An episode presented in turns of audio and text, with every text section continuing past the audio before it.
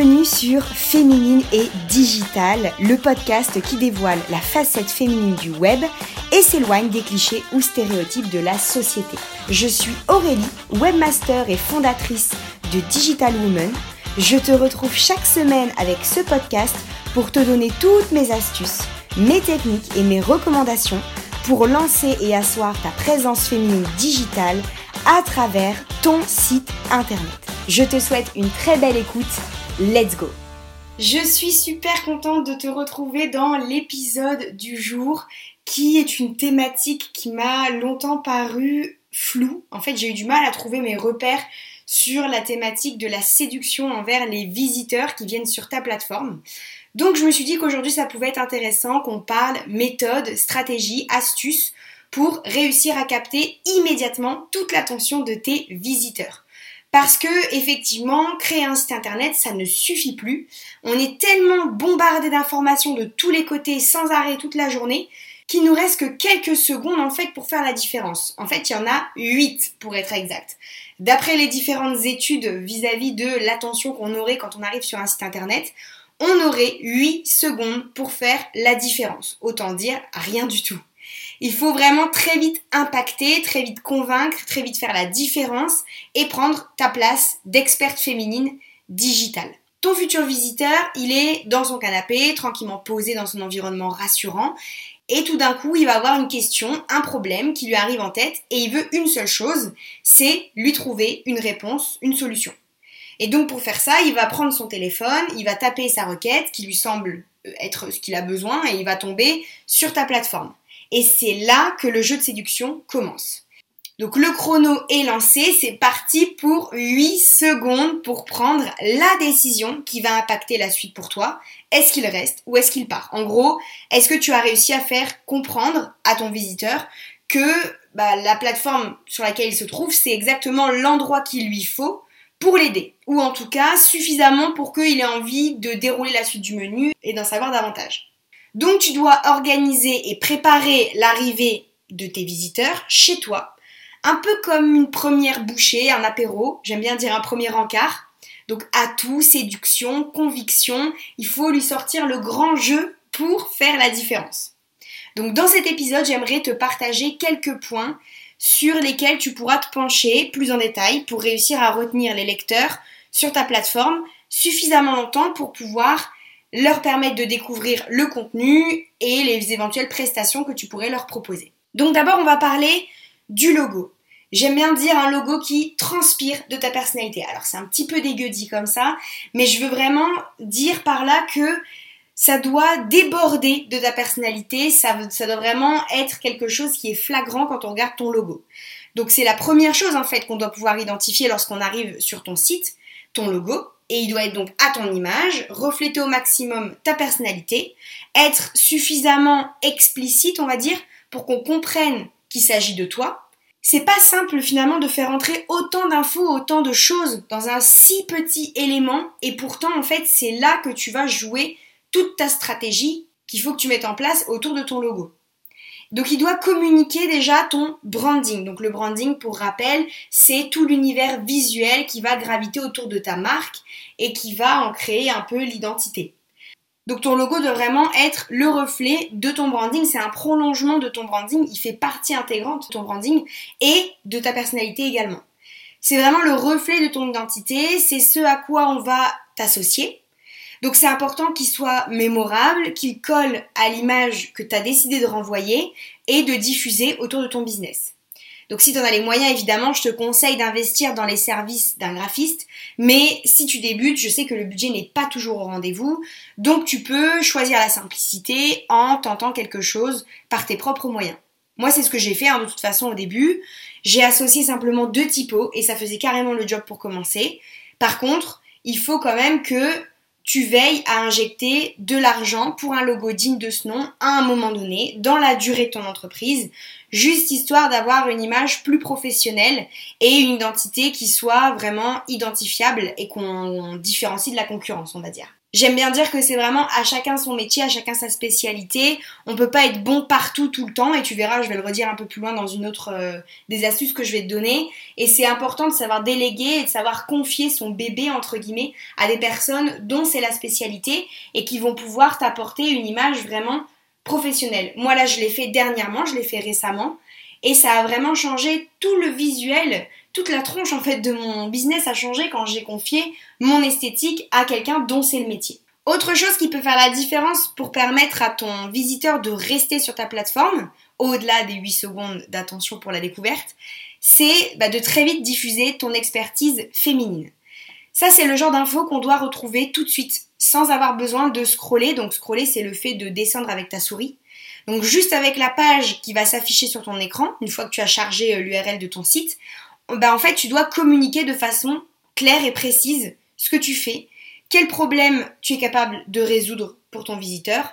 Enfin bref, tu dois poser ton expertise de femme du digital dès le début pour qu'on puisse t'identifier rapidement et identifier rapidement l'offre que tu serais capable de proposer. Et donc, si elle correspond à ce que la personne recherche, si tu es capable de répondre aux problèmes que euh, le lecteur, en étant sur ton site, cherche à résoudre en découvrant ton contenu. La difficulté, c'est forcément de le faire de façon synthétique, parce que ça va tenir en une ou deux phrases, pas plus. Ton message doit rester compréhensible, et il faut pour ça que tu utilises des termes forts qui évoquent des choses quand on les lit, et qui expriment vraiment ce que tu veux qu'on retienne de toi. Il y a une autre astuce aussi qui est possible, c'est le fait de prendre tes visiteurs par la main en leur indiquant un call to action, c'est-à-dire un appel à l'action. Donc, tu dois retenir déjà une chose qui semble évident pour toi ne l'est absolument pas pour ton visiteur. Donc, tu dois réfléchir à ton chemin client et le guider. Donc, prends-le par la main et fais-lui découvrir ta demeure, ton chez-toi, ta maison, euh, ton site, c'est un peu ça. C'est ta propriété. Donc, c'est à toi de le faire visiter de la meilleure façon qui soit pour convaincre le plus grand nombre. Donc, tu as un outil qu'on appelle, enfin, c'est une technique en fait, qu'on appelle le call to action. Si tu as l'habitude de te former sur le digital, tu as déjà entendu ce terme. Et effectivement, bah, créer un appel à l'action, c'est indispensable et tu dois le trouver très vite sur ta plateforme. En gros, tu souffles une action à ton lecteur. Par exemple, découvrir ton portfolio, réserver un appel découverte, euh, t'inscrire à, enfin, s'inscrire à ta newsletter, dans le but tout ça de l'engager et de dynamiser sa visite par une action qu'il va pouvoir réaliser. Donc souvent cette action elle est gratuite puisque l'objectif c'est d'affirmer ton expertise féminine et de faire découvrir ton univers, ta méthode, euh, ta personnalité plus en détail. Donc cet appel à l'action, il a pour objectif ensuite de convaincre de travailler avec toi en fait par exemple. Mais chaque chose en son temps. Donc ça c'est vraiment le début pour t'expliquer en quoi et pourquoi le call to action peut faire la différence. Autre chose, c'est la taille des éléments à laquelle on pense pas toujours. C'est important d'y réfléchir. Rien n'est posé au hasard sur un site internet. Tu dois toujours réfléchir et choisir les choses avec soin et attention, surtout quand on sait que tu n'as que ces quelques secondes à ta disposition pour faire la différence et convaincre. C'est exactement ce que tu dois avoir en tête pour créer les éléments de ta plateforme. Donc la taille que tu vas choisir de donner à chaque texte, chaque image, chaque contenu, ça va jouer un rôle. L'œil, il est forcément attiré vers les gros titres et il va descendre ensuite sur les textes plus petits. C'est logique. Du coup, tu dois penser ta construction. Retenir que la taille que tu vas choisir, ça va avoir un impact et donc il faut que tu hiérarchises tes éléments en fonction de ça. Encore une fois, tu es là pour guider ton visiteur. Il ne doit pas se retrouver perdu au milieu de tout un tas d'informations. Il doit se sentir encadré. Sa visite, il faut vraiment qu'elle soit fluide et naturelle pour lui. Il ne doit pas se retrouver complètement largué entre tous les éléments que tu proposes. Bon, petite parenthèse sur le podcast, j'ai dû arrêter mon ventilateur pour pouvoir enregistrer cet épisode, mais aujourd'hui il fait une canicule, c'est impressionnant, je dégouline, je suis en train de lutter pour t'enregistrer l'épisode du jour, mais ça va aller, on va s'en sortir. Le point suivant, ça concerne les visuels. Il faut que tu fasses le choix délibéré en fait, hein, d'être dans le visuel. C'est plus un truc qui est approuvé aujourd'hui. On sait que le visuel il a plus de succès que la partie texte. C'est attractif, c'est séduisant, ça dynamise facilement ton contenu. Tu peux positionner aussi du texte sous un format plus visuel comme euh, les infographies. Il faut pas plaquer d'énormes pavés textuels pour expliquer ce que tu fais. Il faut que tu découpes ton discours avec des visuels qui vont donner une espèce de second souffle à tout ce que tu vas vouloir transmettre. Et ça aussi, ça peut faire la différence sur les quelques secondes lorsqu'on visite ta plateforme. Autre petite chose qui peut faire la différence, c'est de sélectionner tes infos par ordre d'importance, ce que j'appelle en entonnoir. C'est pas toujours quelque chose qui est utilisé en en étant conscient. En fait, on le fait beaucoup d'instinct. Mais la technique de l'entonnoir, elle peut être utilisée pour aussi faire la différence. Et notamment, moi, je note deux façons de le faire qui, en fait, se complètent très bien, surtout dans ce cas de figure-là, pour ton site internet. La première technique de l'entonnoir, c'est plus au niveau de l'ordre d'importance. Donc, tu vas voir que les deux sont très proches. Donc l'ordre d'importance, je veux dire par là qu'on doit trouver en premier les infos essentielles sur ton site qui vont faire la différence. Et au fur et à mesure de la visite, en descendant la page d'accueil ou en allant explorer un peu les autres pages de ton site, tu vas pouvoir faire découvrir des infos plus secondaires qui vont venir compléter un peu l'expertise de base. Et la deuxième technique que moi j'associe toujours, c'est très proche, hein, de toute façon tu vas voir, mais je te dis souvent on le fait vraiment d'instinct, c'est l'entonnoir sur la qualité de ton contenu. C'est-à-dire que d'abord on va positionner les informations générales, très globales, sur des thématiques vraiment larges, et ensuite on va devenir de plus en plus spécifique, et on va pointer des sujets très précis. En gros, le combo gagnant, c'est d'afficher d'abord du contenu général et important, et ensuite d'avancer vers un contenu plus spécifique, pointu et un peu moins important, en tout cas dans ta démarche euh, voilà, de convaincre dès qu'on arrive sur ta plateforme. L'autre chose qui peut être intéressante pour euh, choper un peu l'attention rapidement, c'est d'oublier le vocabulaire d'experte féminine. Ok, t'es peut-être une experte dans ta thématique, et je sais qu'on peut parfois être tenté de montrer tout l'étendue de ce qu'on sait faire en utilisant des mots-clés, en étalant ses connaissances avec tous les termes techniques spécifiques qu'on connaît dans son domaine. Et tu as aussi ce syndrome qui est celui d'utiliser des mots pointus et techniques sans même t'en rendre compte parce que tout simplement, c'est un langage que toi tu utilises au quotidien, tu as toujours le nez dedans, donc forcément c'est devenu familier entre guillemets pour toi.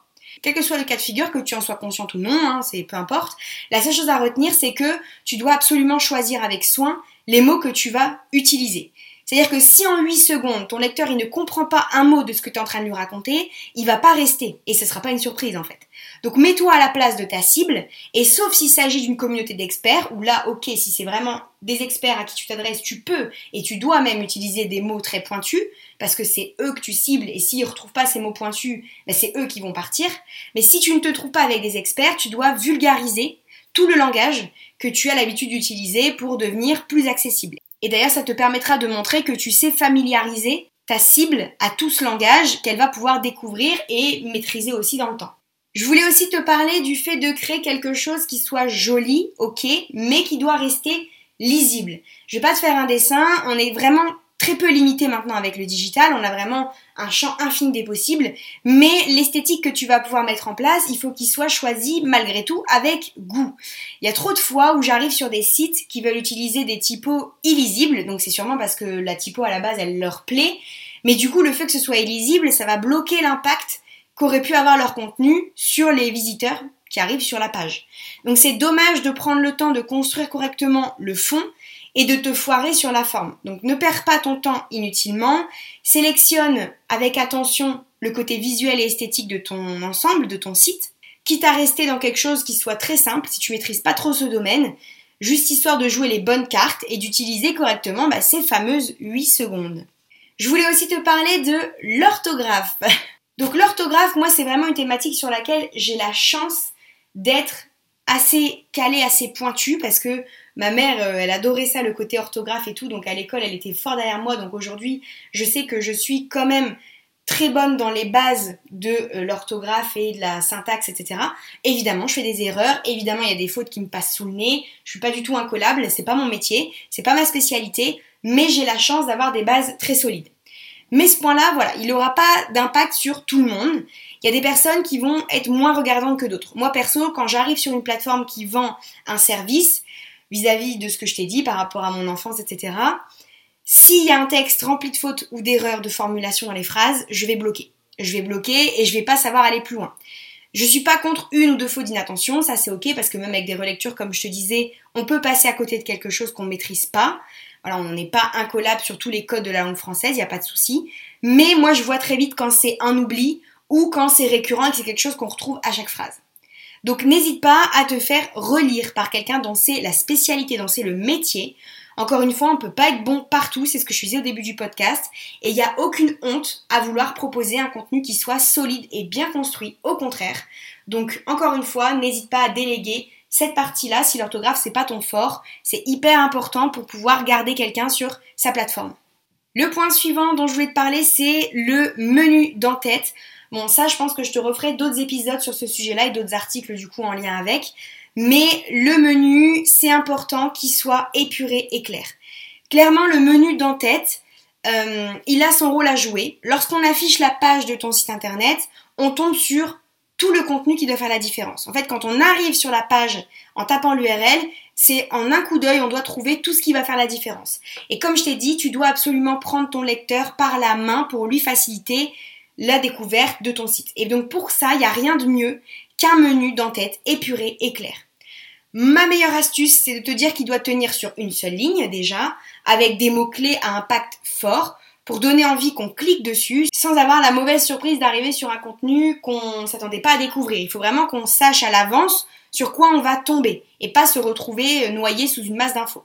Encore une fois, ne perds pas ton lecteur dans les méandres de ton site. Et enfin, le dernier point dont je voulais te parler, qui peut faire la différence dans les 8 secondes quand on arrive sur un site, c'est le fait d'avoir un contenu aéré. Alors je sais que tu as envie de mettre un maximum de contenu maintenant que je t'ai dit tout ça et d'infos pour donner en qualité à ton visiteur et aussi pour prouver bah, ta position d'experte finalement. Mais comme les silences dans une musique, une choré, un discours, bah, les espaces dans ta construction visuelle, ils ont eux aussi leur importance, autant que ton contenu. Donc ne gave pas tes lecteurs de blocs de texte, laisse-les respirer, laisse-les digérer et prendre une décision avec le contenu qu'ils auront déjà découvert. En arrivant sur un site internet avec des pavés compacts, sans titre, sans espace, on se sent vite dépassé, submergé, enfin franchement ça donne limite la nausée. Donc on a l'impression qu'on pourra jamais tout lire, que ce sera trop pour nous. Et ça fait vraiment l'effet inverse de ce qui est désiré, je pense, de base par les personnes qui font ce genre de choses. Donc inspire un bon coup, sélectionne avec attention ton contenu, rédige de belles phrases et ensuite tu divises avec méthode les zones de texte pour pouvoir les rendre agréables à consommer. Tous ces petits changements, toutes ces astuces, elles peuvent jouer un rôle sur ta plateforme pour t'aider à conserver ton visiteur. Parfois, c'est vraiment un tout petit élément qui va faire fuir quelqu'un ou lui faire penser qu'il n'est pas face à la personne qu'il lui faut. Donc pour éviter ça, donne-toi les moyens d'offrir la meilleure expérience possible à la personne qui découvre ta plateforme. Et surtout, garde une chose en tête avec tous les conseils que je t'ai donnés. Sois toujours toi-même. Sois juste toi, positionne ta personnalité à 1000% sur la toile et propose la visite d'une plateforme féminine et professionnelle. Merci d'avoir écouté cet épisode de Féminine et Digital. Tu as accès aux notes du contenu que tu viens d'écouter sur mon blog www.digitalwoman.fr slash le-blog. Si tu penses créer un site internet ou que tu en possèdes déjà un, tu pourras trouver tout le contenu qu'il te faut sur ce podcast, sur mon blog, sur mes réseaux sociaux ou encore à travers ma newsletter pour te soutenir et affirmer davantage ta présence féminine sur ta plateforme. Et si tu veux que nous discutions ensemble de ton projet pour que je puisse t'accompagner individuellement dans la création ou la refonte de ton site, écris-moi sur un des formulaires de contact de ma plateforme www.digitalwoman.fr ou directement à postmaster.digitalwoman.fr. Si cet épisode t'a plu, pense à t'abonner et si tu le souhaites, à laisser un avis et un commentaire sur la plateforme sur laquelle tu m'écoutes pour me montrer tout ton soutien pour les contenus que je te prépare encore. Tu peux aussi partager cet épisode à quelqu'un qui pourrait avoir besoin de mes conseils et astuces pour booster son propre site internet. Je te retrouve dans un prochain épisode très vite et j'espère que tu es aussi impatiente que moi. À bientôt.